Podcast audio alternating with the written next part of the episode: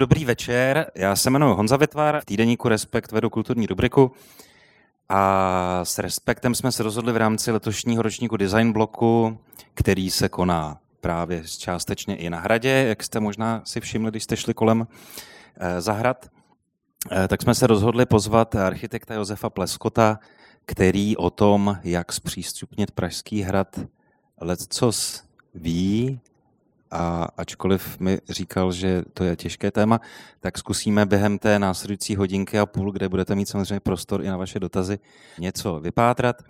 Eh, Josef Pleskot je známý v poslední době tím, jak se mu podařilo proměnit eh, tvář měst, jako je Ostrava nebo Litomešl a teď bude minimálně další čtyři roky, nebo teda teď už další tři roky na něm, jestli se mu podaří trochu proměnit i, i Prahu a když jsem se na to připravoval, tak jsem, se mi líbilo, že eh, je to tvůrce, podle kterého má architektura vliv na lidskou duši, což myslím, že u Pražského hradu, vzhledem k tomu, co jsme zažívali posledních 20 let, tak, eh, tak, eh, tak je potřeba o tu duši nějak pečovat.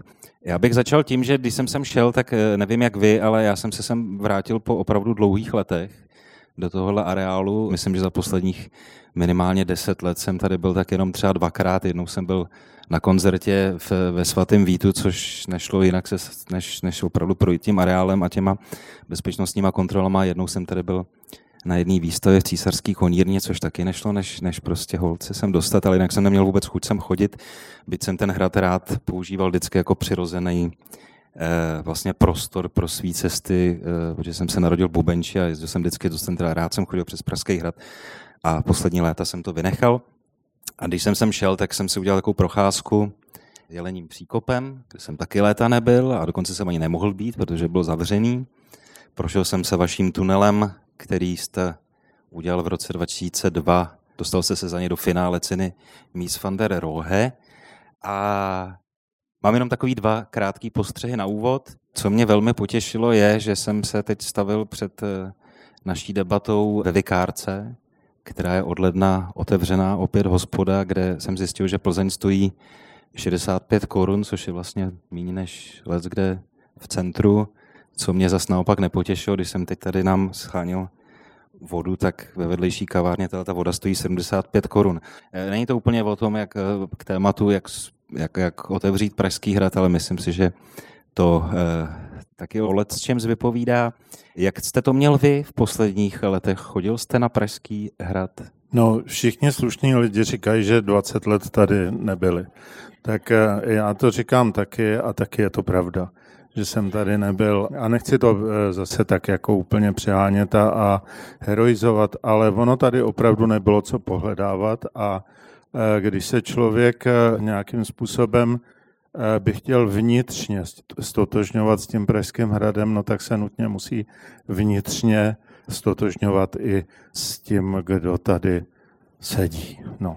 Tak já jsem se vnitřně nestotožňoval, za, eh, před těma 20 lety jsem se naopak eh, stotožňoval velmi silně vnitřně a teď se zase stotožňuji. No teď se stotožněte už jenom kvůli tomu, že jste teda Jestli správně řeknu vaší funkci externí poradce prezidenta Petra Pavla pro architekturu. Je to tak? Uh, asi ano. Uh, papír Nemáte to smlouvu nějak? Ne, ne, ne, ne. Papír jsem žádný neviděl, myslím, že ani ho neuvidím. My jsme si to prostě řekli, že, to, že se pokusíme, nebo já, že se pokusím být tím externím poradcem Eh, zkusím to dělat nezištně, proto je tady ta externalita, proto je tady pořád ta možnost eh, klidně zítra říct eh, končím, ale zatím se ne. Bych nerad po té debatě, ta debata by právě měla spíš odhalit to, co nás čeká, než že zítra skončí. No, tak zatím se k tomu nechystám, nicméně je to prostě velmi náročná etapa mýho života, která přišla rázem. Jo.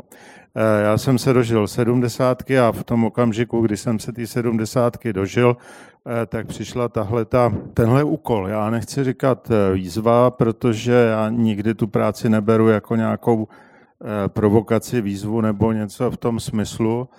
Beru to jako úkol a když jsem to uslyšel jednou, dvakrát, třikrát z úst pana prezidenta, po třetí teda, když už byl zvolen, tak eh, jsem to jako úkol vzal a okamžitě jsem začal docela hodně si opakovat Pražský hrad. Protože bez, za, za 20 smyslu, let, co tady vlastně za, za 20 let let co zapomenete, že jo? K těm konkrétním věcem, na který člověk zapomněl a teď tady nepřekvapivě hledí, tak se dostaneme.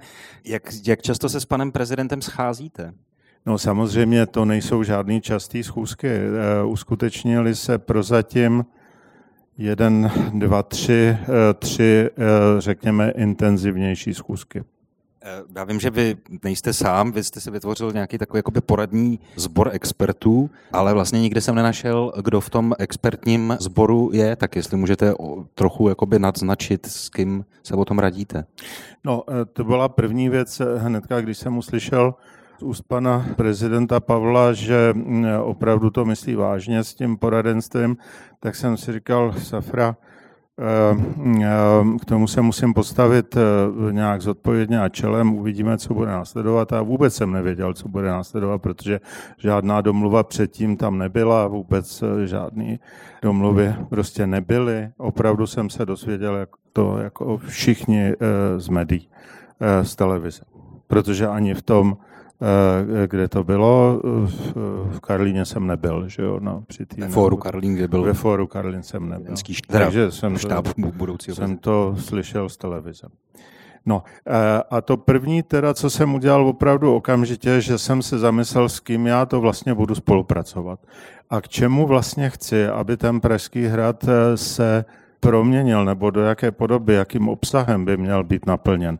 Eh, protože u architektů bývá možná, že začnou myslet na nějaký práce, že si řeknou tam někde, já nevím co, pod vělením příkopu třeba ještě nějaký místo, který by bylo potřeba dodělat, to by mohl být první úkol, na který by se dalo hnedka napojit. Ne, tak eh, tyhle ty představy já teda ale vůbec, absolutně vůbec nemám. Eh, já dokud eh, vlastně nemám vytvořený nějaký zadání a to zadání musí být eh, v souladu s tím, kdo je, řekněme, tím pánem, ať už je to soukromá osoba, nebo v tomhle případě prostě ten pan prezident, tak, tak musím dospět k tomu zadání. Takže jsem si vytvořil takovou skupinu svých lidí, kterým věřím, nebo se kterými jsem už měl nějakou zkušenost, eh, chcete-li je vyjmenovat, tak eh, vyjmenuju. Je to Karolina Jirkalová, eh, Teoretička architektury. Socioložka, teoretička architektury.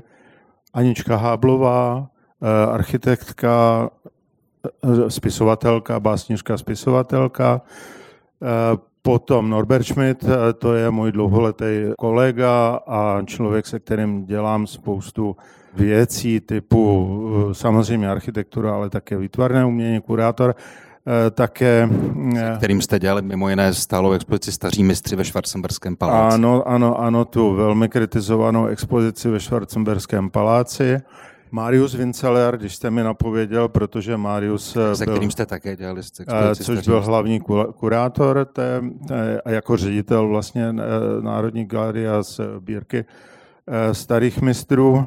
Pak jsem vyzval Tomáše Petráčka, což je historik, eh, kněz, duchovní, a jedno jméno ještě asi chybí, je jich sedm. Doufám. Já jsem jediný, koho jsem znal, teda jsem neznal, ale vím, že jste mluvil o Sádlovi. Ano, Jiří botanik. Sádlo, Jiří Sádlo, se kterým už taky hrozně dlouho spolupracuju.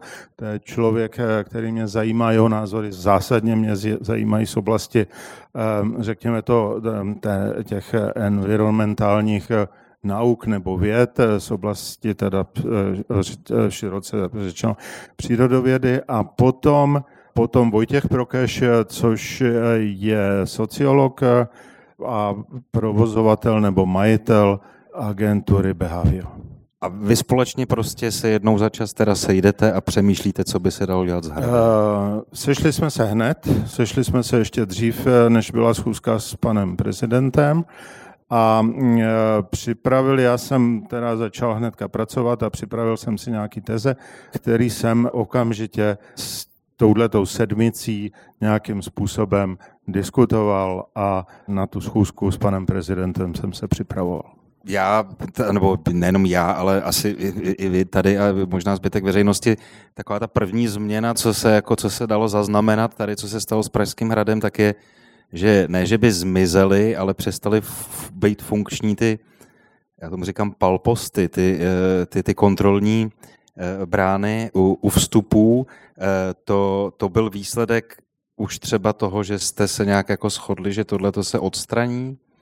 Já myslím, že na tom nebyla potřeba se ani nějaká zvláštní potřeba se shodovat. To bylo evidentní, to se prostě muselo stát.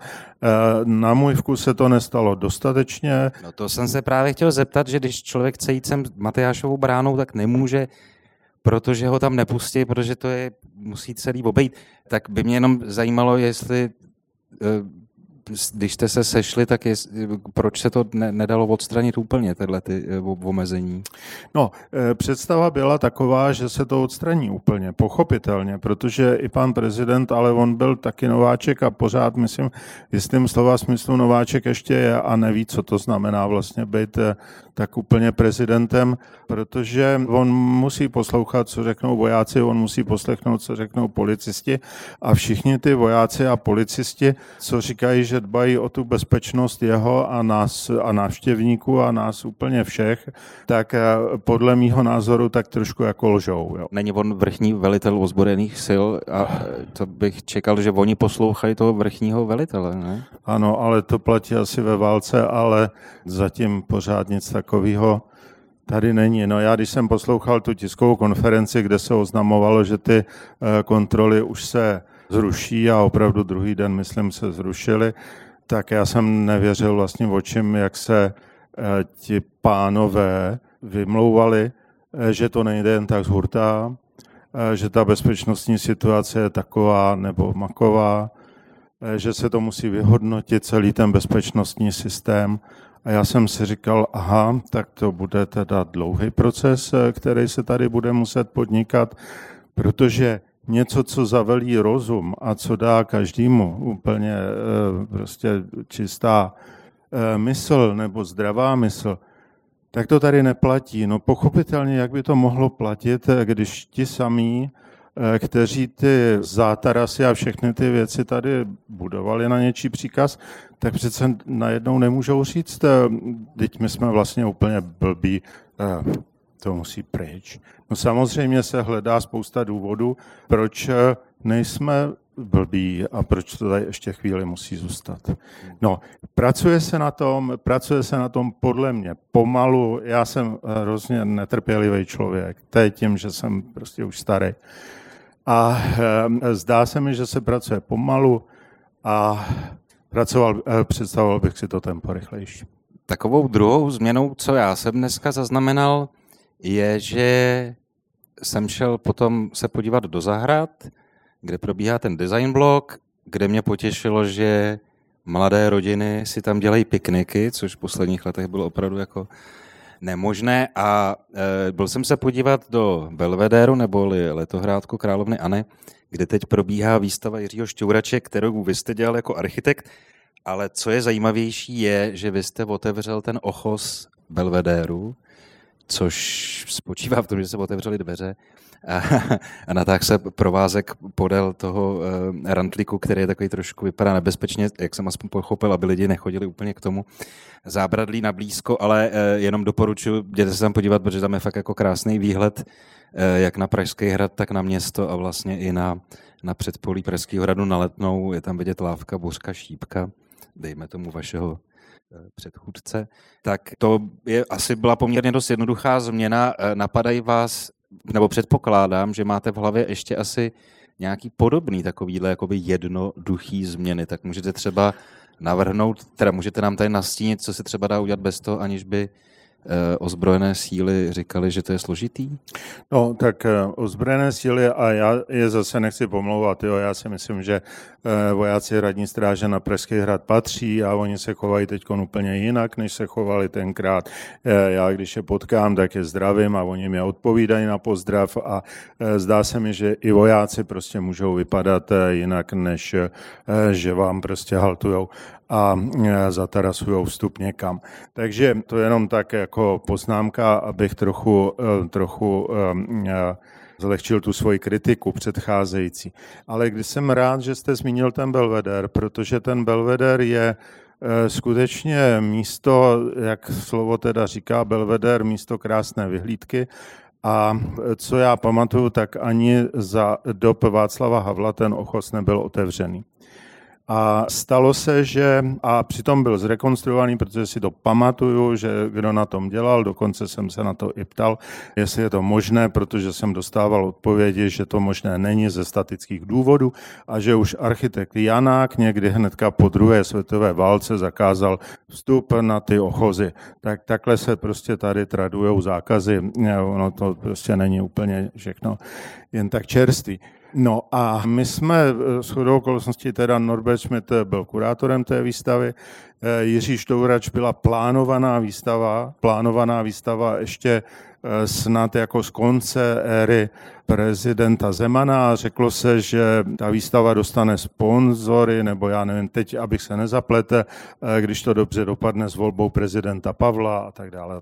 To všechno dobře dopadlo a my jsme si říkali, Eh, s Norbertem. Je to vlastně skvělá příležitost, protože Štourač je malíř, který se zabývá Itálií, který se zabývá klasickou malbou, zabývá se antikou, zabývá se něčím, co absolutně sedí do Belvedéru.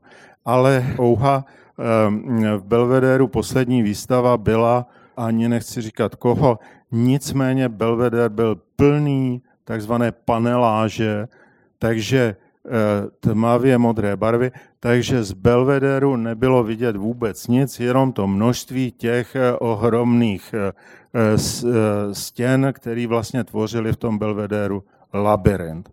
A my jsme tehdy skoro, to byl úplný začátek a skoro partizánským způsobem jsme řekli, zbouráme tu paneláž, vytvoříme novou, mimochodem možná jste si ani nevšiml, že tam nějaká je, no, já jsem samozřejmě věděl, že jste architekt výstavy, takže jsem po ní pátral našel. našel. A to je jenom z toho důvodu, aby bylo možno vystavovat přímo na zdi, protože tlouct do zdí autentických eh, hřebíken není tak úplně možné. A řekli jsme, otevřeme okna, otevřeme horní sál, otevřeme ochos a vlastně v rámci této jedné výstavy ukážeme, jak krásným místem je ten výběžek vlastně eh, Královské zahrady eh, s Belvederem, poukážeme na to, na co už ukazoval první Habsburg, jak je potřeba se dívat směrem k jihu, směrem ke slunci, směrem ke světlu, právě z tohohle z toho místa. Ukážeme to a zároveň uděláme ještě k tomu dvě výstavy další, protože na tom Belvedéru jsou renesanční reliefy, opravdu krásné a proto jsou tam ty provazy, aby se nemohlo k těm zábradlím a neokopávali se. Takže vlastně vznikl i katalog pro představení těchto těch reliefů. A co víc, v horním sále jsou obrazy nebo fresky z 19. století, z doby, kdy se vlastně eh, uvažovalo o tom, že by v Belvedéru bylo cosi jako panteon, eh, jako národovci tehdy to tak eh, asi nebylo eh, špatné slovo, jako eh, se mi zdá, že je teď, tak uvažovali, že by tam zobrazili české dějiny a vyzvali k tomu Akademii výtvarných umění, kterou malířskou školu vedl ten kdy Ruben, že jo, a pod vedením Rubena, který přišel z Michova, vymalovali ten horní sál a vznikl cyklus vlastně nástěných maleb s tématikou české historie. Eh, vlastně to taky nikdo dlouho neviděl a nám se to zdálo jako úžasné. Takže eh, když mluvíme o otevírání Pražského hradu, tak myslíme na to, eh, že by se jednotlivé části měly otevírat v těchto kontextech. Nejenom s jednou výstavou, nejenom s jedním, jedním otevřením jedněch dveří do nějakého sálu, ale v těchto širokých kontextech. Eh, no, já jsem tam taky nahoře právě strašně dlouho nebyla, byl jsem překvapený, jak je to tam pěkný, ale když jsme u těchto těch eh, detailních věcí na hradě, tak o nich ještě bych rád chvilku zůstal, protože všichni, kdo jsme sem šli, tak jsme šli kolem Zlaté uličky, která mě připomněla nejvíc jako nástupiště na na sjezdovku, jsou tam ty turnikety s těma umělohmotnýma nájezdama pro, pro lyžaře, aby si nebo, nebo šoupali eh, z kluznice, nebo proč to tam je. Zlatá ulička, musí tam být turnikety, řešili jste to, nebo je to něco, co se dá odložit? A... Eh, popravdě řečeno, Zlatá ulička, mě to je možná něco posledního z toho všeho, co mě eh, zajímá. Tam se vybírají peníze, proto jsou tam ty turnikety, tak je tam, myslím, napsáno, vstup eh, bez vstupenky není možný, že jo, a tak. No, já to nechci, jestli jsem na Pražském hradě nebyl 20 let, tak ve Zlaté ulici jsem nebyl 30 let, jo, takže um, jenom jsem tam teďko na kouk vstupenku jsem neměl, ale vidím, že to je pořád to samé. Já si dovedu představit, že tahle ta Rudolfovská éra spojená s těma řemeslníkama, s těma divnýma zvláštníma lidičkama, který tady kolem Rudolfovy Eh, doby eh, byli a stavili si tam eh, ty, ty domečky, že to působí kuriozně a lidi tam rádi chodí, ale rozhodně to nepatří do toho. Není to ten úplně ožávé. No, no, ale eh, mimochodem Rudolf je tam taky krásně namalovaný eh, v tom belvedéru, jak, jak se zálibně dívá, jak mu eh, dva řemeslníci antickou sochu předvádějí a hledá správný úhel jeho vystavení, to se mi líbilo. Ale eh, zároveň eh, teď je tady nová výstava v Císařský konírně, což je taky moc hezký prostor. Eh, doporučuji, ta výstava je moc pěkná, je to o vitrážích v svatovícké katedrále. No ale svatovícká katedrála, když se podíváte do svatovícká katedrále, tak přístupný zdarma je asi 15% té katedrály a zbytek je jako zlatá ulička.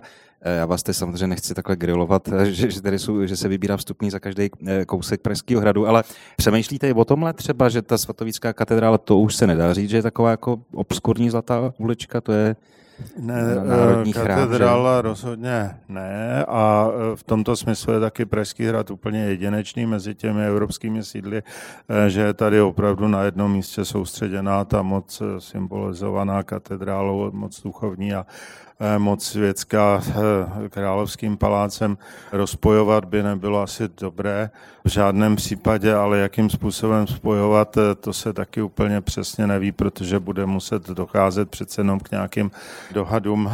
No, ten kanalizovaný provoz té katedrále, to je teda taky hrůza, že jo, mezi těma šňůrama.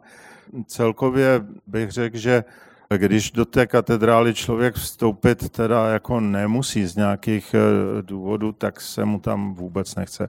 Mně teda vůbec ne. A navíc ještě se tam chvíli... Uh, no, ale když se podíváte právě třeba do té císařské koniny, tak se vám potom jako sakra chce do té katedrály se podívat, ale třeba se vám už nechce potom, že zase platit dalších 150 korun za to, abyste se podíval do katedrály, která patří celému tomuto tak, a není to náhodou průšvih? Že se musí výstava uh, vitráží dělat v konírně a nemůže se dělat přímo v katedrále. Uh, není to náhodou přesně to jiné, to, co jsem tady říkal před chvílí, uh, že když se dělá výstava něčeho, že by to nemělo být rozpojeno s tím druhým. Není to vlastně chyba? Trochu jste mi nahrál na smeč, já zasmeču. Že to je chyba. Že to je chyba. Jo. No. A co se s takovou chybou dá dělat? V pozici eh, externího No poradce. tak eh, teď, eh, když se vás někdo zeptá, tak mu to řeknete. On vás třeba poslechne a taky neposlechne, ale třeba se vůbec nezeptá, že jo? takže taková je role externího poradce. Dobře, tak já budu doufat, že se zeptá a že vy odpovíte. Ještě se zeptám na jednu takovou konkrétní, když se bavíme o té průchodnosti Pražského hradu. Vám se letos otevřela v Ostravě lávka, cyklolávka propojící přes Ostravici Dolní Vítkovice s centrem města, moc hezká lávka. Já jakožto vášnivý e, cyklista jsem dřív jako Pražský hrad bral jako takovou přirozenou cestu skrz prostě něj. Sice jsem teda vždycky musel samozřejmě sesednout, ale e, teď jsem si to leta nedovedl představit. Vy, když uvažujete i v takových perspektivách v rámci třeba té Ostravy, kde samozřejmě je to jiné město a tak, ale že pracujete s tím, že lidi rádi používají nějaké spojovací místa a já jsem si třeba všim, eh, byl jsem úplně nadšený teď, já jsem tady chodil asi 4 hodiny dneska odpoledne, nebo 5 hodin odpoledne a potkal jsem strašně moc běžců, jo, že jsou lidi, kteří běhají jelením příkopem a pak si jdou zaběhat i Pražským hradem, což je krásný. Tak jestli třeba přemýšlíte s tím vaším expertním týmem i třeba v tomhle čistě o tom, ne jestli se musí do katedrále platit, ale jestli se třeba hradem nedá třeba chodit i s eh, kolem a, a používat to prostě jako eh, víc, víc jako spojnici normální dopravní. Určitě ano, i když bych asi nebyl pro, aby se tudy zavedla cyklostezka s těma Dokonce ani značkama.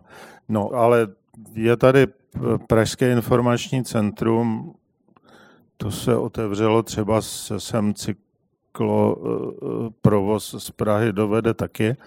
Já nevím, mimochodem to, to informační centrum se taky otevřelo tak nějak, že jsem to zaregistroval někde v televizi jsem viděl primátora, podprimátora a ještě podprimátora a, a stáli tam a otevírali to a teď jsem šel kolem, tak jsem se chtěl podívat a ono bylo zavřeno, takže takhle, takhle dopadlo to informační centrum, ale eh, snad to nebude tak hrozný. Ale abych odpověděl na vaši otázku. Eh, já si myslím, že ten Pražský hrad je opravdu místem pro procházení a je mně úplně jedno, jestli se někdo bude šourat vodou holí, nebo prostě půjde normální chůzí, anebo poběží, anebo povede kolo třeba, protože všechno se tady na tom kole zdárně asi zdolat nedá. K tomu je potřeba otevírat cesty alternativní cesty, vy jste to trošku naznačoval, to bylo téma za Václava Havla. Spousta těch cestiček se otevřela, respektive spousta těch cestiček se neudržovala a zanikla. A už jenom o tomhle to je zase téma, o kterém je potřeba mluvit a ty cestičky znova vysekat z těch křovisek. Například v Jelením příkopě jsou takový, myslím, tři ty cestičky a hledat další spoje, to už Plečník chtěl. Prostě to eh, od dob Masaryka se to vlastně hledá. Tyhle ty penetrace tím eh, Pražským hradem, aby byly cesty eh, třeba neúplně příliš komfortní. Když jsem tehdy měl za úkol dělat tunel Jelením příkopem, tak jsem opravdu, ale opravdu vážně diskutoval s Václavem Havlem, a sám se sebou, protože mě se to nechtělo dělat, jo? protože mě se nechtělo vlastně eh, do toho ticha jeleního příkopu, tak jak jsem eh, ho já vnímal ze sudkových fotografií, vstupovat, aby tam chodili proudy lidí.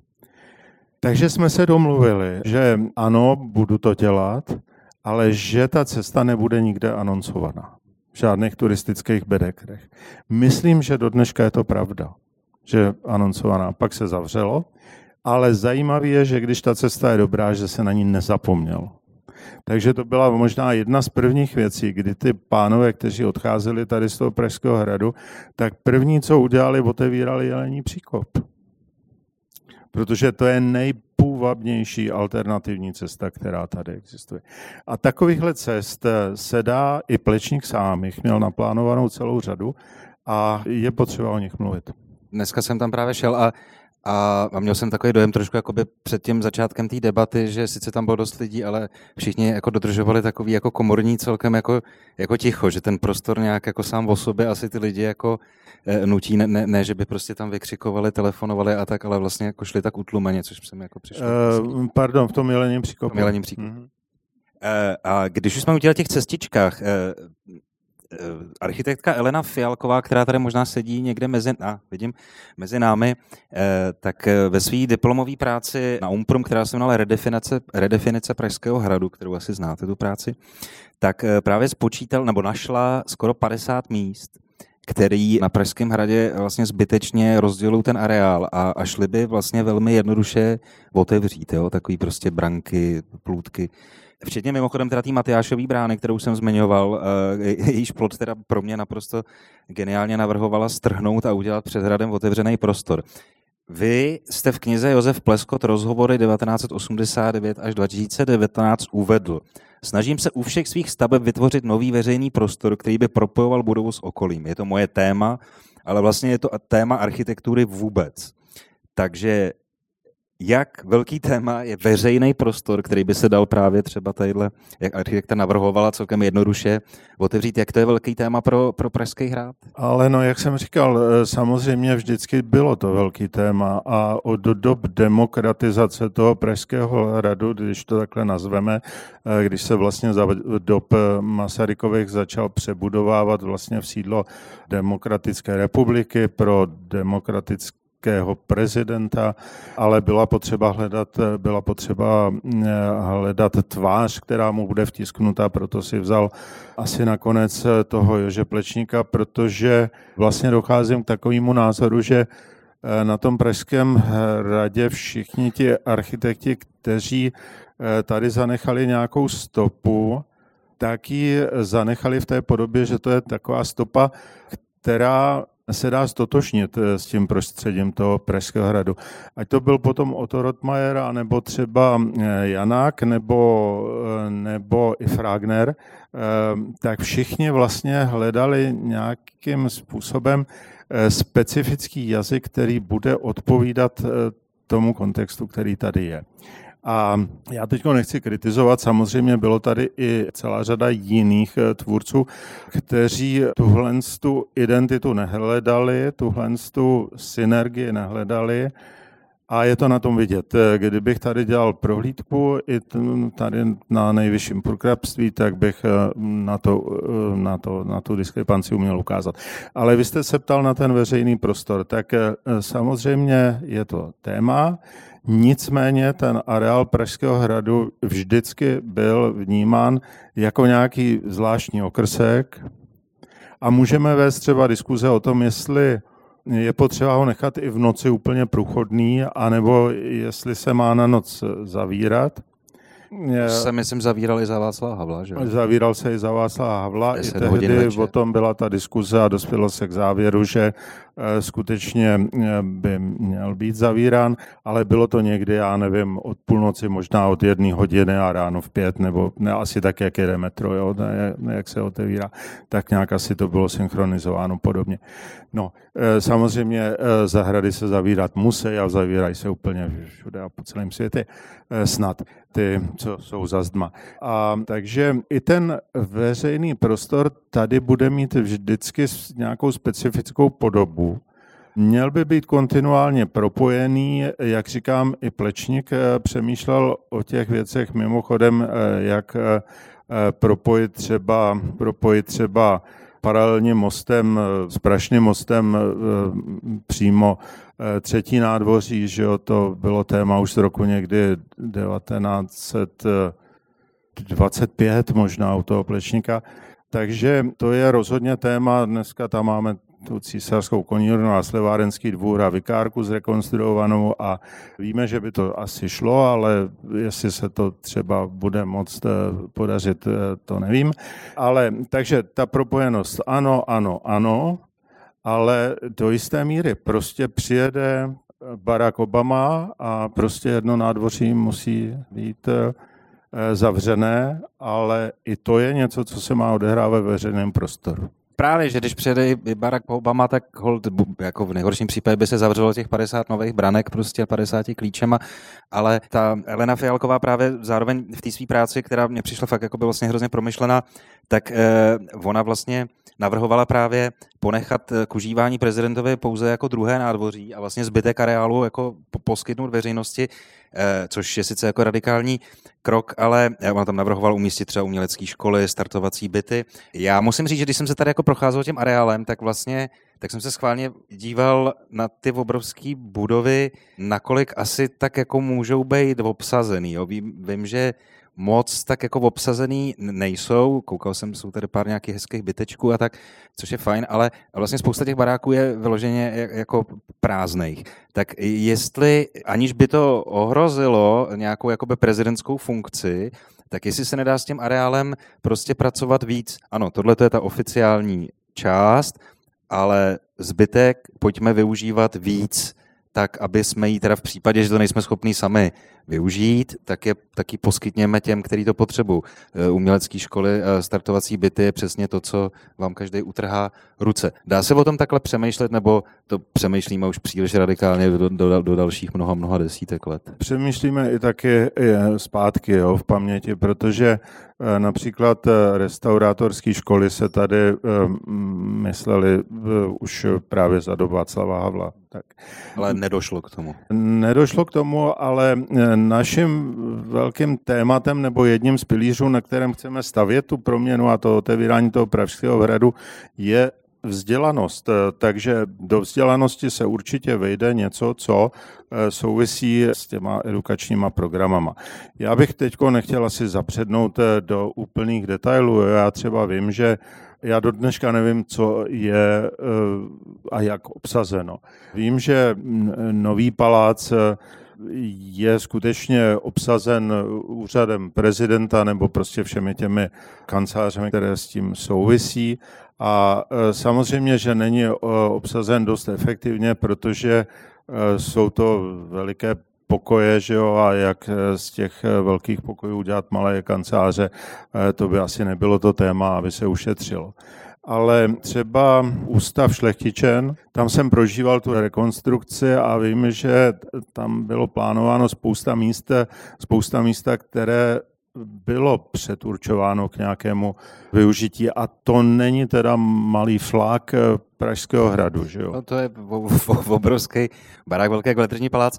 A jestli se nepletu, tak je tam teda archeologický uh, ústav, že jo, který, který pečuje o hrad. Který Samozřejmě tam je, ten tam rozhodně patří. Který tam je, je tam, dole, ale jinak je to poměrně jasně, dost eh, prázdný, prázdná. Jasně, ale jenom ono vždycky je dobře vidět ty konsekvence když eh, prezident Masaryk eh, potřeboval někde ubytovat svoje legionáře, protože on na ně hodně eh, sázel, měl rád, že jo, no tak už tehdy jim věnoval vlastně ústav šlechtičen. A ono se to tak nějak zavedlo, že tam to vojsko prostě nějak pořád od té doby je. Takže mně se zdá, že nevím, jestli vojsko nebo policie, prostě řekněme tyhle ty obrané nebo ochranné složky bezpečnostní. Já si myslím ale, že ta důkladná inventura neproběhla ani tenkrát za toho Václava Havla a obávám se, že za tu dobu zase těch 20 let se přestrukturalizovalo eh, kde co na tom Pražském hradě, takže rozpoznat, kde co je důležité a slouží opravdu a co není důležité a je zbytné, to bude taky velký kus práce.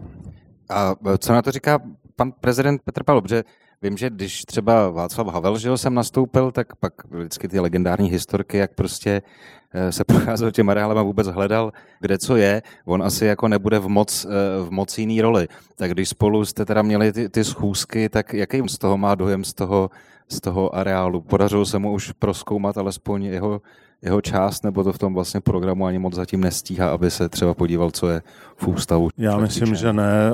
Obávám se, že v ústavu šlechtiče nebyl, ale ne, nevím. Opravdu to nevím. Ale když jsme procházeli, to byla hned první schůzka, když jsme procházeli jedno páteční odpoledne tím areálem Pražského hradu, tak eh, se prostě živě zajímal a ptal se, co je k čemu a zda by to třeba nešlo nějak eh, otevřít. Eh, to fyzické otevírání je skutečně jeho téma, ale myslím si, že postupem a v rámci těch eh, dalších debat jsme se shodli na tom, že stejně jako otevírání fyzické, je to otevírání mentální. To mentální otevírání je prostě opravdu úplně nejvíc, to znamená Eh, my jsme zjistili v rámci té naší skupiny, když se teď vrátím zase k té eh, mé skupině, tak jsme zjistili, že opravdu pro 83% Čechů je Pražský hrad symbolem státnosti. Já jsem si to fakt nemyslel. Já jsem si myslel, že to je úplně vyprázdněná kulisa a eh, vždycky jsem si myslel, je to prostě nějaká značka a kdyby to bylo z Papundeklu, asi by to nevadilo. Ono je to možná docela pravda, protože i za eh, toho eh, Zemana a Klauze, eh, vždycky, když jsem se podíval k tomu hradu a viděl jsem ho při západu slunce, říkal jsem si, kdyby to bylo z Papundeklu, pořád je to symbol, ke kterému se nějakým způsobem vztahuje. Ale ti lidé se k tomu Pražskému hradu vztahují jako docela víc, jo. Docela víc. A to zavazuje. To zavazuje opravdu hodně. A není žádná asi jiná instituce, není to třeba Národní muzeum, jak se často je tendence prostě o Národní muzeum mluvit eh, jako o symbolu prostě češtví nebo eh, já nevím čo. Eh, prostě ne, pražský, ano, tam to je možná symbol češtví, národního obrození a tak dále, ale Pražský hrad je symbolem taky multikulturality, Ehm, myslím, že hodně lidí ví, že tady renesance, že tady pracovali italští architekti, že tady pracovali němečtí architekti, francouzští, eh, že se tady mluvilo všemi jazyky. A to také prostě něco znamená. Jo? Prostě je to něco víc a dokonce bych řekl, že to je až tolik, eh, že se může s lehkou nadsázkou říkat, eh, že jde o symbol možná středoevropského regionu. No ale zase zároveň ona tu mentální otevřenost dost jako je, je, ta je dost závislá na té fyzické otevřenosti, protože kdyby člověk se třeba dostal do, dejme tomu, kláštera svatého Jiří, románského to skvostu, který je zavřený, jestli se nepletu, už řadu, řadu, řadu let, byť prošel nákladnou Eh, rekonstrukcí, eh, ještě vlastně začatou za Václava Havla, tak, eh, tak by si třeba lidi uvědomili, že se tady potkává románská architektura hned s perfektním klasicismem, ale spousta těch věcí je zavřených, takže dá se podpořit ta mentální otevřenost právě tím, že, že třeba lidi by mohli aspoň nahlídnout do těch zavřených areálů. Jak jsme od toho daleko, aby se člověk podíval do, do kláštera svatého Jiří? A na čem to závisí? Do kláštera svatého Jiří není možné nahlédnout z toho důvodu, že to není ve, uh, areál nebo klášter, který by byl uh, ve vlastnictví Pražského hradu, to je majetek církve. To, že tam po odstranění starých sbírek Národní galerie, která byla slavně vlastně tam instalována peči tehdejšího ředitele Kotalíka, architekta Cubra, Eh, tak eh, když došlo k jejímu opuštění, nebo Národní galerie dostala tehdy ty dva paláce, respektive tři, na eh, Hračanském náměstí, to znamená Salmovský, Schwarzenberský a Šternberský, myslím teda úplně do toho užívání, odešla z Jižského kláštera. A to je teda docela hodně dávno a od té doby tam není nic a ten, ten klášter je opravdu v dezolátním stavu to prostě tam nenajdete eh, na první pohled nic románského, tam eh, jestli něco najdete, tak je to víc barokní eh, než románský. Samozřejmě to, co souvisí s bazilikou, to je trošku asi něco jiného, ale to, co najdete, myslím s bazilikou svatého Jiří, ale to, co najdete přímo v tom areálu, tak to je taky docela hodně vykuchaný klášter eh, s betonovými vestavbami a to ne, že by to bylo špatně. Prostě tehdy to předělali na galerijní nebo výstavní prostor, který vlastně i v té době vzniku a za situace toho komunistického režimu měl i v rámci Evropy velikánskou odezvu, velikánský ohlas. Nicméně opustilo se to, ta chyba se stala a není tam nic. A čeká to na využití. A závisí to teda na církvi. Vy předpokládám, že jako tady je, je jako víc nějakých institucí, dejme tomu, jestli můžu církev označovat za instituci, se kterými jako se pak musí teda jednat. Jak to zasahuje do toho vašeho přemýšlení o tom hradu? Máte jako, dá se o tom přemýšlet komplexně, nehledě na to, komu zrovna tak část patří, anebo si prostě vymezujete nějaký území, o kterých ani radši nepřemýšlíte, protože víte, že, eh, že patří někomu jiným a tak se s nima prostě by se obtížně třeba dohadovalo. Eh, no, vymezovat si ty území, to by byla cesta do pekel, to by bylo špatně. Eh, ta území se musí rozšiřovat až tak, že vlastně se zabýváte i celou Prahou, protože celý ten areál Pražského hradu nějakým způsobem infiltruje do Prahy a je potřeba, aby se i tyhle ty vazby pěstovaly a nějakým způsobem kultivovaly. Takže omezovat si ten prostor, prostě jestli nedojde k tomu, aby tady i soukromý subjekt, jako je kníže Lobkovic, nezačal vlastně spolupracovat v rámci toho kulturního programu na Pražském hradě, tak by to bylo taky hodně, hodně špatně. Ale já si myslím, že se i ten Lobkovic chytne, jo, protože, eh, protože jestli se podaří udělat ten program tak, že bude ostuda, aby se někdo nechytnul, tak, eh, tak i kníže Lobkovic se prostě chytne. No. Tak to budeme zvědaví na to, jak to, jaký program stavíte. Já bych možná klidně eh, dal prostor pro eh, případnou otázku, jestli, jestli někdo máte nějakou otázku. Dobrý večer, moje jméno je Filip Šimoník a já se chci zeptat, jak, jestli ten kontext vyběhne i mimo rámec Prahy, a to konkrétně do sídla v Lánech, protože jsem tam byl na návštěvě, je to asi zhruba měsíc, a mě překvapilo, jak perfektně opečovaný ten areál je, ale vůbec není připravený na návštěvníky. A třeba v porovnání se zahradami Pražského hradu, které jsou docela takové jako zanedbané, tak eh, mě zajímá, jestli máte ten mandát přemýšlet i nad těmi lány? Já nevím, ale myslím si, že ne. Lány šly i e, v době Václava Havla šly tak trošku jako i tehdy šly mimo mě a lány nebyly zanedbány e, ani tehdy po těch husácích a těch prezidentech předcházející. Takže lány potřebovaly vždycky jenom prostě nějakou speciální údržbu a nějaké speciál, nějakou speciální zprávu, speciální zacházení. A lány myslím, že tak úplně do toho nepatří a opravdu já se těmi lány eh, vůbec ani myšlenkově nějak moc nezaobírám.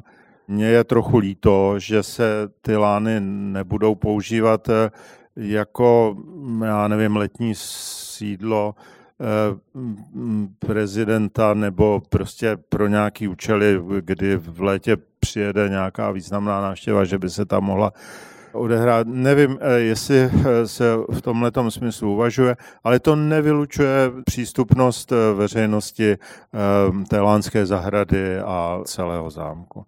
No, já dokonce jsem si myslel, že by bylo asi správný, eh, kdyby ten prezident v těch lánech bydlel. Jo. Ale mm, eh, bylo mě na to odpovězeno, že pan prezident nerad jezdí do práce na maják. A to je mi zase taky hodně sympatický. Takže radši ať bydlí v té Lumbeho vile tady a nemusí používat maják v pražských ulicích. Mně tam přijde ještě zajímavý ten technický rozměr, že v Lánech je každý záhonek úplně perfektně okopaný, každé zábradlí perfektně natřené a přitom to musí být jako tým, který, jakože na jednom místě to jde, se o to perfektně starat s nějakým stanoveným rozpočtem a v těch eh, zahradách Pražského hradu právě, hlavně u toho Belvederu, kde jsou ty popraskané asfaltové chodníky, tak tam to jako z nějakého důvodu nejde, nebo to není priorita, takže to mě přijde taky zajímavý.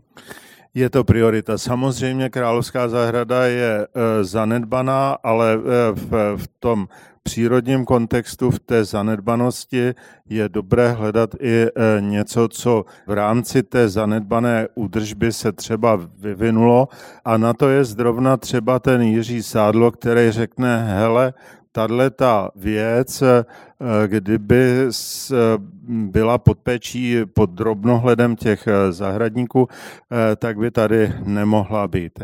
Ona i historicky celá ta královská zahrada se proměňovala. Ona se proměňovala, ona je 500 let stará. Ona vlastně, to, tam byly vinice, vy to asi víte, eh, to bylo pozemek koupený vlastně Ferdinandem eh, v okamžiku, kdy nastoupil první Habsburg na český trůn. A protože byl zcestoval, já věděl, jak to je ve Španělsku a jak je to všude jinde možně, tak chtěl eh, k tomu svému novému sídlu mít taky zahradu a chtěl tam mít eh, soběstačnost, protože ta zahrada tehdy byla na ovoce, ta byla na užitek, že jo, ta nebyla jenom na krásu. A chtěl tam mít právě taky ten belveder, protože tenhle ten eh, kratochvílný dům, tak říkajíc prostě všechna ta panská sídla významná v Evropě měla, ono chtěl mít taky. Chtěl jsem prostě dostat tu Arkádii, chtěl jsem dostat ten, eh, ten, tenhle ten Habsburg, jo, mě to vlastně úplně fascinuje, jo, že jsem chtěl dostat to světlo, tenhle ten Habsburg. Eh, to se dokážu docela rozvážnit, eh, protože on byl opravdu hrozně chytrý a vzdělaný a cestovali. A nebyl to v první řadě nějaký člověk, který nás tady chtěl udusit a zamordovat. Eh, naopak docela nás možná i vytáhnul z Brindy. Ale eh, tohle to teda eh, vlastně začal, začal ty zahrady proměňovat. Vyhodil spoustu zahradníků. Vyhodil spoustu zahradníků, měl tady Holandiany, měl tady z Vídně zahradníky, nikdo se mu úplně nezavděčil. Buď švindlovali, nebo to nechtěli prostě udělat tak, jak on by si býval přál. A ta zahrada eh, v jednu chvíli měla podobu, eh, když bychom měli mluvit o nějakém eh, celkovém uspořádání, tak asi převládající obraz té zahrady byl barokní. To se dochovalo v té přední části vlastně někam k Elvímu dvoru nebo tím letím směrem západním. Pak je tam taková ta, takový ten předěl u té kašny, nefunkční, všechny kašny jsou tam nefunkční, Eh, u té kašny a tam je takový zvláštní plac, tam skroutíte hlavou, co vlastně, co to tam je. A pak začíná taková část, která je trošku jako zdivočelá, která se trošku eh, vlastně i časem proměnila tak trošku jako v anglickou zahradu. Jo.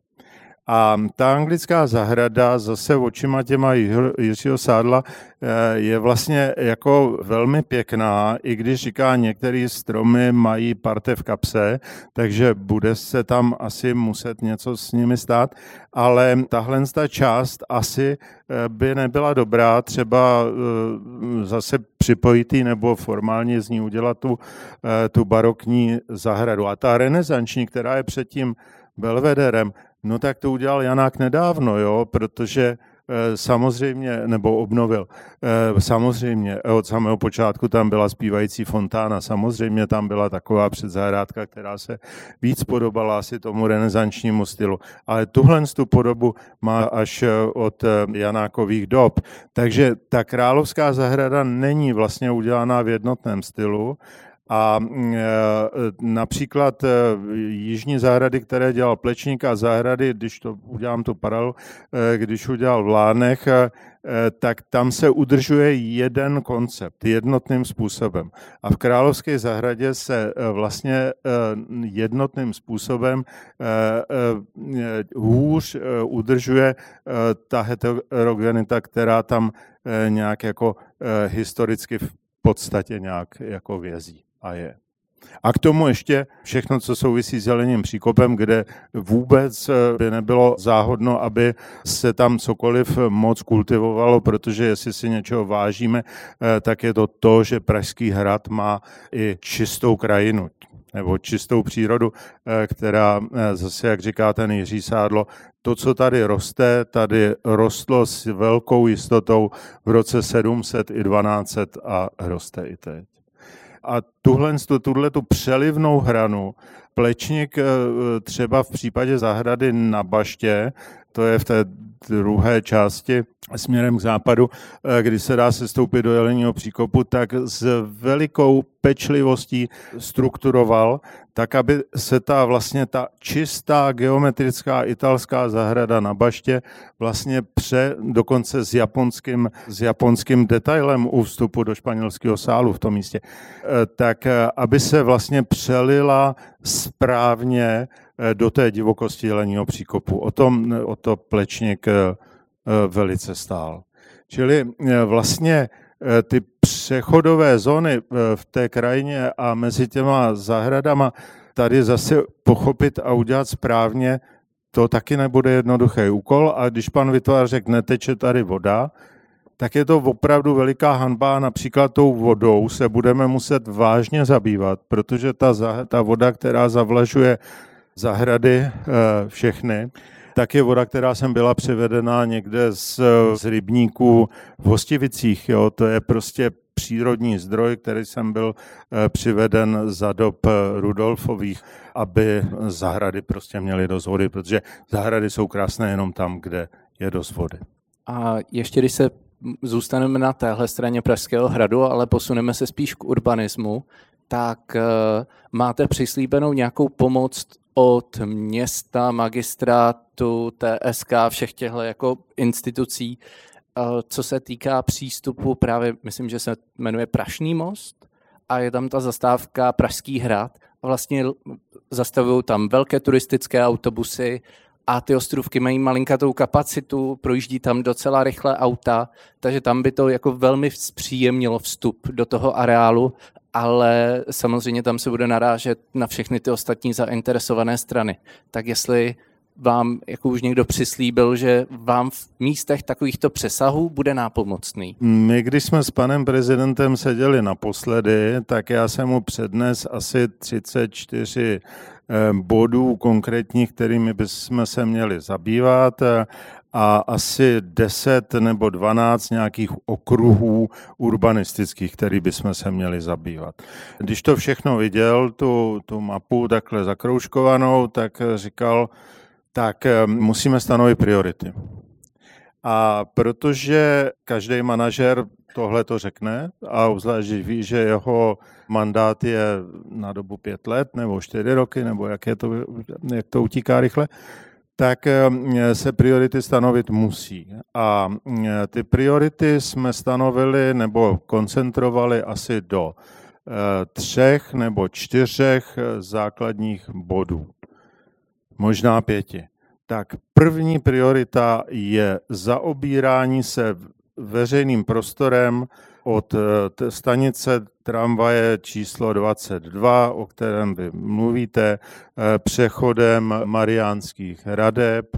To je vostuda Prahy, to je vostuda Pražského hradu, to je vostuda obou a nikdo nám zatím nic nesliboval, budeme se muset asi domlouvat a jednat v tom smyslu, ale přetvořit tenhle ten prostor, aby to byl skutečně důstojný práh eh, k Pražskému radu, kterým přichází asi možná já nevím, víc než jedna polovina, víc než jedna polovina návštěvníků, eh, možná 60%, je rozhodně jedna z velkých, snad první priorita. Druhá priorita, která souvisí s těma záchodama, je, eh, jak se postarat o návštěvníky Pražského hradu. Ne o ty zblázněný turisty, který tady prostě kličkou v té katedrále, pak pro kličkou někde jinde, do Zlatý uličky a hura eh, zase někam jinam. Prostě opravdu se o ně postarat a jak se o ně postarat jinak, než vybudováním nějakého návštěvnického centra. Návštěvnické centrum je eh, spojení docela, mně se moc úplně nelíbí, ale nemám jiný slovo, zatím radši říkám návštěvnický dvůr, protože to návštěvnické centrum, ten návštěvnický program situujeme do stájového dvora, eh, protože to je teď eh, prostor velmi, velmi zanedbaný, taky jsou tam nějaký eh, vojáci a taky jsou tam nějaký policisti. Mimochodem je tam i větší prostor, kde bylo Leopoldovo divadlo, Eh, kde se vlastně ten návštěvnický program dá asi v patřičné míře rozvinout. Není to žádná novinka. Už za Havla se mluvilo o tom, že ten stájový dvůr by mohl být eh, využíván jako infocentrum, ale infocentrum to je něco, co mě úplně irituje, protože to je jenom opravdu vyzvednutí těch tiketů a do ruky limonádu a mm, eh, nějaký propagační materiál. Ne, tohle to návštěvnický centrum by mělo být opravdu vzdělávacím institutem téměř. Jo. Eh, od malých dětí až po seniory, prostě úplně po všechny, kde by se dělaly programy a eh, který by vlastně dávalo takový servis. Hledali jsme příklady a nacházeli jsme ne, že by bylo po Evropě moc, ale tam, kde jsou ty příklady, jako třeba, já nevím, parlament ve Vídni eh, snad a tam se chceme podívat, eh, má vlastně poskytuje takový široký i vzdělávací program, eh, tak tím se chceme inspirovat a z toho chceme udělat právě tohleto, kde budou i ty záchody, kde bude i to pivo nebo limonáda prostě za, za ty přijatelné peníze, ale kde se hlavně člověk dozví o tom Pražském hradě docela hodně já vidím úplně největší problém v tom, že že, že se to stane, jo, to se mi zdá docela hodně pravděpodobný, že se to fyzicky zrealizuje, ale já mám hrozný strach, kde se vezmou lidi. Prostě ty zapálený lidi, kteří tady byli v době 90. let za Havla, kdy se tady pracovalo fakt jako s takovým nasazením, že se na to nedá zapomenout, tak nevím, jestli prostě tohle se sežene, tahle síla, tenhle potenciál. Ne, tak mluvili jsme tady o architekce, která si to vzala jako diplomku na úpromce, by, byť se mohla navrhovat třeba v obchodní, v obchodní domy a přišlo jí zajímavější se zaobírat něčím takovým, jako je Pražský hrad, takže myslím si, že, že je spousta mladých lidí, který to zajímá a rádi by eh, do toho vrazili svou energii. Já se zeptám, eh, jestli má někdo nějaký další, další dotaz? Inženýr Orek je tady zmiňována eh, jaksi soustažnost minulosti, jak to bylo za prezidenta Havla. Eh, můžu informovat. Eh, byl především zpracován nebo byl zadán generál přístupových cest, to je smyšleno přístupových prostorů k Pražskému hradu.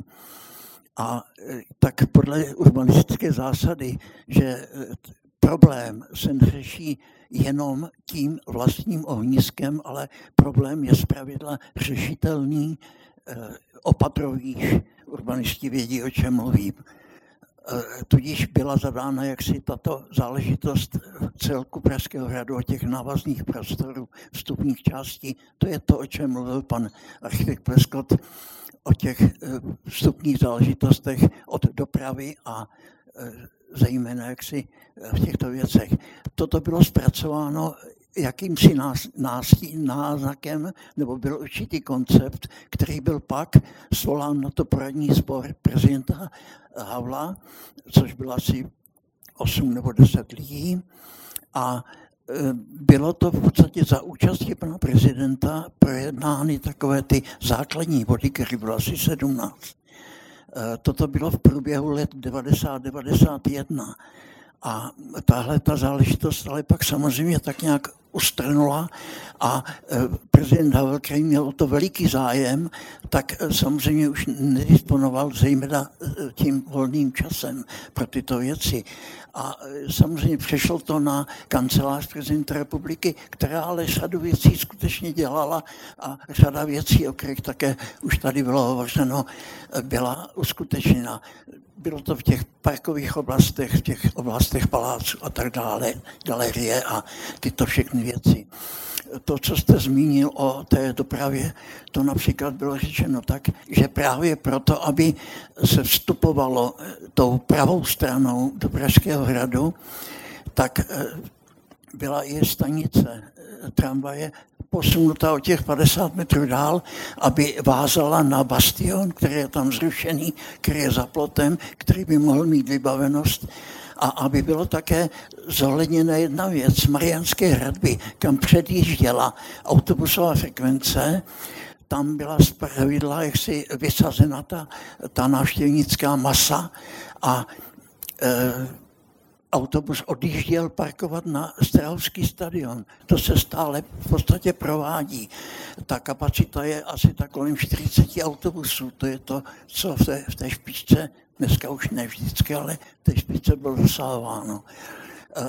Pak byla záležitost taková, že autobusy naopak po projížďce radu, kdy ty lidé projdou zámeckými schody dolů na Klárov, tak tam měla být zbudována eh, hrana, kde by byly možné eh, autobusy zastavovat a bylo by možné jaksi nasednutí jednotlivých práv a tak dále. Tyhle ty všechny věci, tudíž byl řešen samozřejmě prostor Klárova jako detail a ještě další prostory. Tohle to je něco, co je dohledatelné a je možné na to navázat. Řada věcí jako byla a jedna věc je potřeba si uvědomit. Říkal správně pan architekt, eh, že ten odhad byl, eh, že nejméně 50% je záležitost metra a pražské dopravy. Tam dokonce byla když zvažována i připomínal to profesor Krize, že by mohla být jakési přemostění lávkou pro pěší, tak aby bylo možné vstupovat jako přímo od Černé věže. Ale to prostě byla řada námětů. Chtěl jsem se zeptat na konkrétní věc. Ještě jsem zmíním jednu věc. Ta otázka dopravních parkovišť pro individuální dopravu Vemte v úvahu, že Praha je jedna, Pražský hrad je jedna z nejatraktivnějších, nemá vlastně žádnou parkovací plochu. To všechno mělo být právě v tom rozšíření budováno, v tom věnci těch pevnostních bastionů barokního opevnění. No a když dotaz konkrétní, tak chtěl jsem se zeptat, že právě v tom barokním opevnění ten největší objekt, který existuje, je jízdárna prezidenta Masaryka. Jestli už i v tomto byla dělána nějaká úvaha, jak by bylo možné eh, jak si využít tohoto velikého prostoru 1800 metrů čtverečních, který je k dispozici Pražskému hradu. Děkuji. Já jsem trošku uh, uh, jízdárna prezidenta Masaryka, na pohřelická jízdárna. Jo, eh, ne, tak eh, já dokonce ani nevím, eh, ta jízdárna je zrekonstruovaná, že jo, často se na ní dívá, nic moc se tam neděje. Neuvažovalo se konkrétně o této jízdárně, ale uvažujeme o tom celém prostoru, to znamená přístupu a za o tom se taky uvažoval za Halovy éry, od Nového světa přes eh, Lumbeho zahrady tímhle tím směrem. Dokonce od, eh, byla soutěž na Bažantnici, kde se uvažovalo i o tom, že by se přístupnila i zahrada Černínského paláce, vlastně zapojila do systému těchto těch přístupových cest.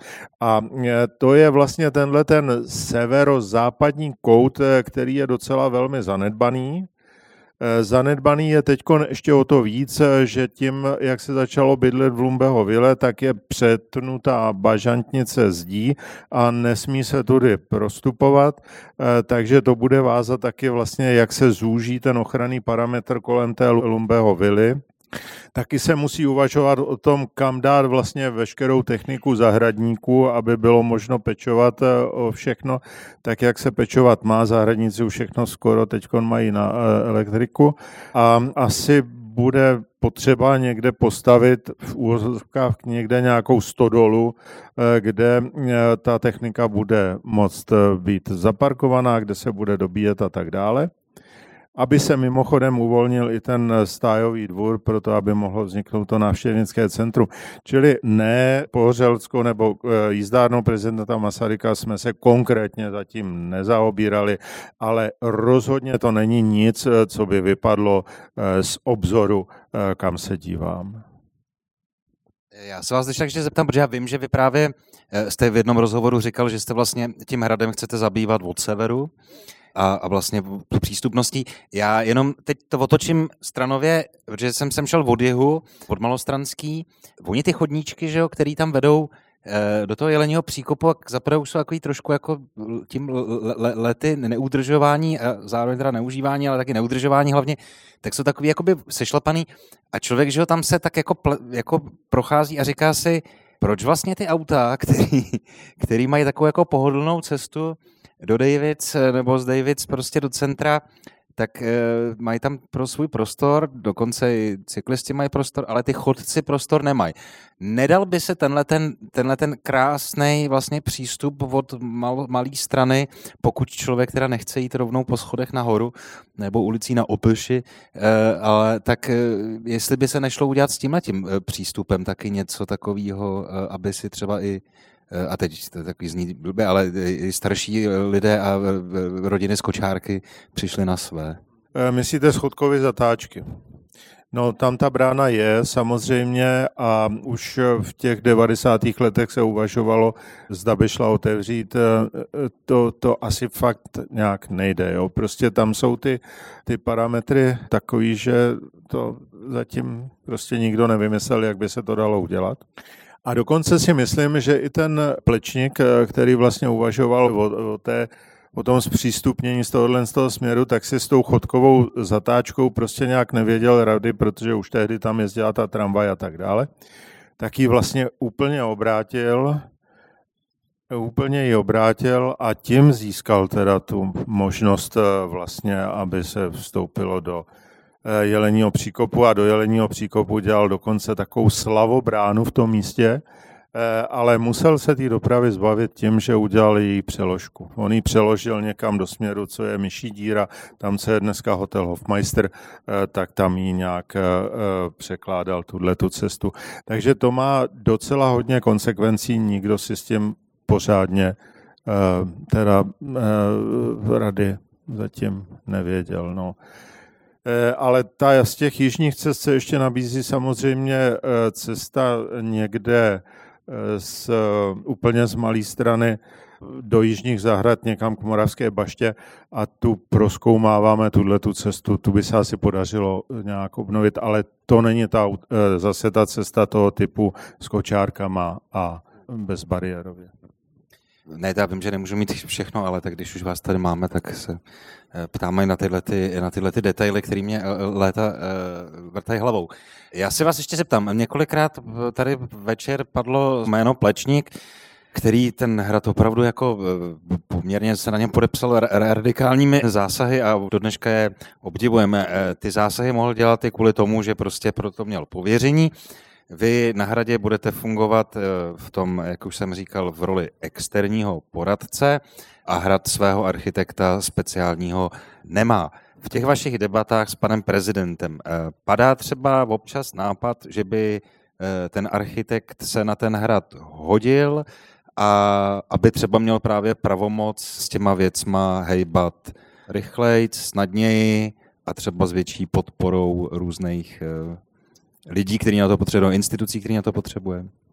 Uvidíme. Nedošli jsme k tomu, dokonce ani Václav Havel, když měl Bořka Šípka, takzvaně jako za svého architekta, tak to prostě plný titul doslova nebyl tak, jak to bylo za té Masarykovy éry. Ale opravdu to byla jiná doba a jiná konstelace. To se prostě ta, ten etos eh, první republiky Masarykovské éry znamenal něco, to znamenalo opravdu osobní intervenci prezidenta Masaryka, eh, absolutní důvěra Alice Masarykový jako, jako koordinátorky, jako vzdělaný ženy v, eh, v tom, co s Plečníkem vymýšleli a naopak veliká důvěra Plečníka v Alici a v toho architekta, který ho si vybral. Měl k dispozici docela dlouhou dobu, i když eh, ale co vlastně budovali? Oni přebudovávali eh, feudální sídlo, sídlo prezidenta demokratické eh, země, že jo, demokratického, čerstvého demokratického státu. Václav Havel dělal zase něco jiného. Václav Havel potřeboval ten pražský hrad dostat minimálně na tu samou úroveň, jako to bylo za Masaryka, taky o tom často mluvil, ale samozřejmě, teď eh, to byl hippík, že jo, to byla fakt trošku jako eh, jiná doba a ta demokracie měla zase docela jinou podobu než eh, za to Masaryka. Takže to otevírání Pražského hradu za Havla vypadalo jinak než za, za, za, za Masaryka a za Pavla musí vypadat taky jinak to prostě už ani s tím odstupem těch 20-25 let zase nejde bez zbytku navazovat eh, na to, co eh, vznikalo eh, a přemýšlelo se za Václava Havla. My teď pravděpodobně potřebujeme ten Pražský hrad teda docela hodně naplnit nějakým obsahem, který nám bude tak trošku jako z nadhledu sledovat tu vzdělanost, aby jsme se nepropadli do nějakého úplného Eh, šílenství. Eh, musí nám pomáhat eh, stavět vlastně, kultivovat demokracii a musí nám pomáhat kultivovat občanskou společnost. A to jsou všechno ale slova, to, to, je takový, to jsou tři pilíře, který vlastně stojí tu u Masaryka, tu u Havla, ale teď by se k tomu mělo nějak asi Teď by se to nějak mělo asi založit. Všimáte si, že ani nejde moc o architekturu.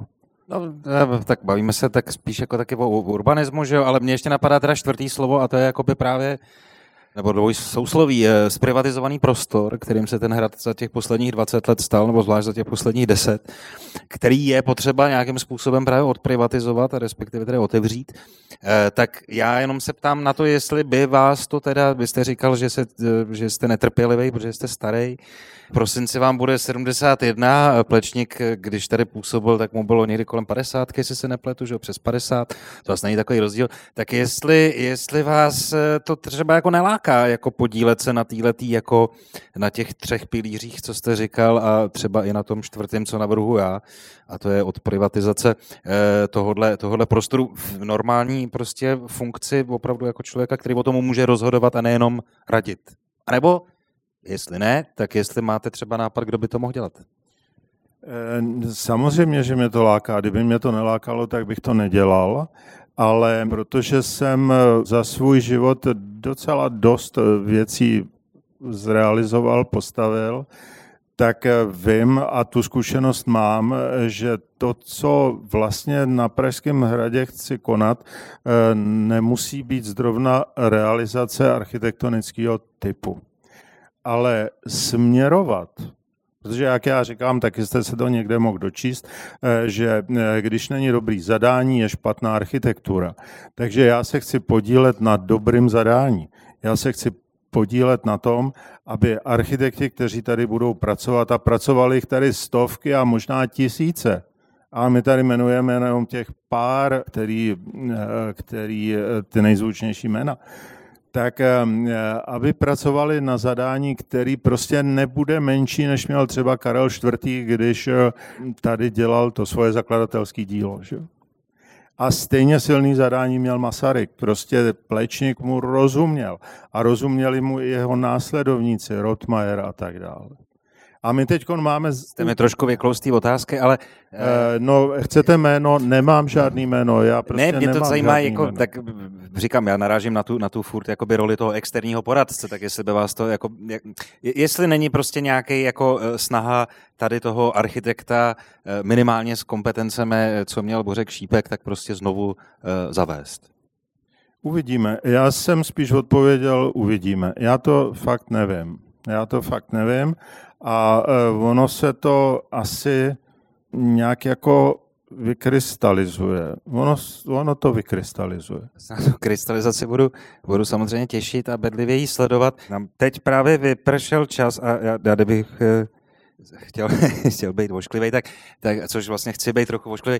Eh, ten barák je prázdný, že jo, normálně tady se vůbec nic neděje, takže my klidně bychom tady ještě mohli vydržet nějaký, čas, ale máme to pronajatý do těch, nebo propůjčený do, eh, do půl osmí, takže se s váma bohužel budeme muset rozloučit, ale přesto, protože jste zase taky jaký prostor neměli, tak jestli je někdo, kdo by chtěl položit nějakou zásadní otázku, na kterou existuje zásadně krátká odpověď, tak má, tak má ještě šanci. Já jsem Radovan Chmář, jenom jsem se chtěl zeptat, vy jste naznačil takovou tu první prioritu, což je právě to eh, návštěvnické centrum a říkal jste, že těch priorit, které už jste si nějak říkali, je více. Jenom jestli, jste, jestli byste mohl říct tady tyhle ty věci, jestli to je ten jiřský klášter, jestli to je domeček jako, nebo Lumbeova zahrada, nebo takhle, jestli, to je taková poslední asi.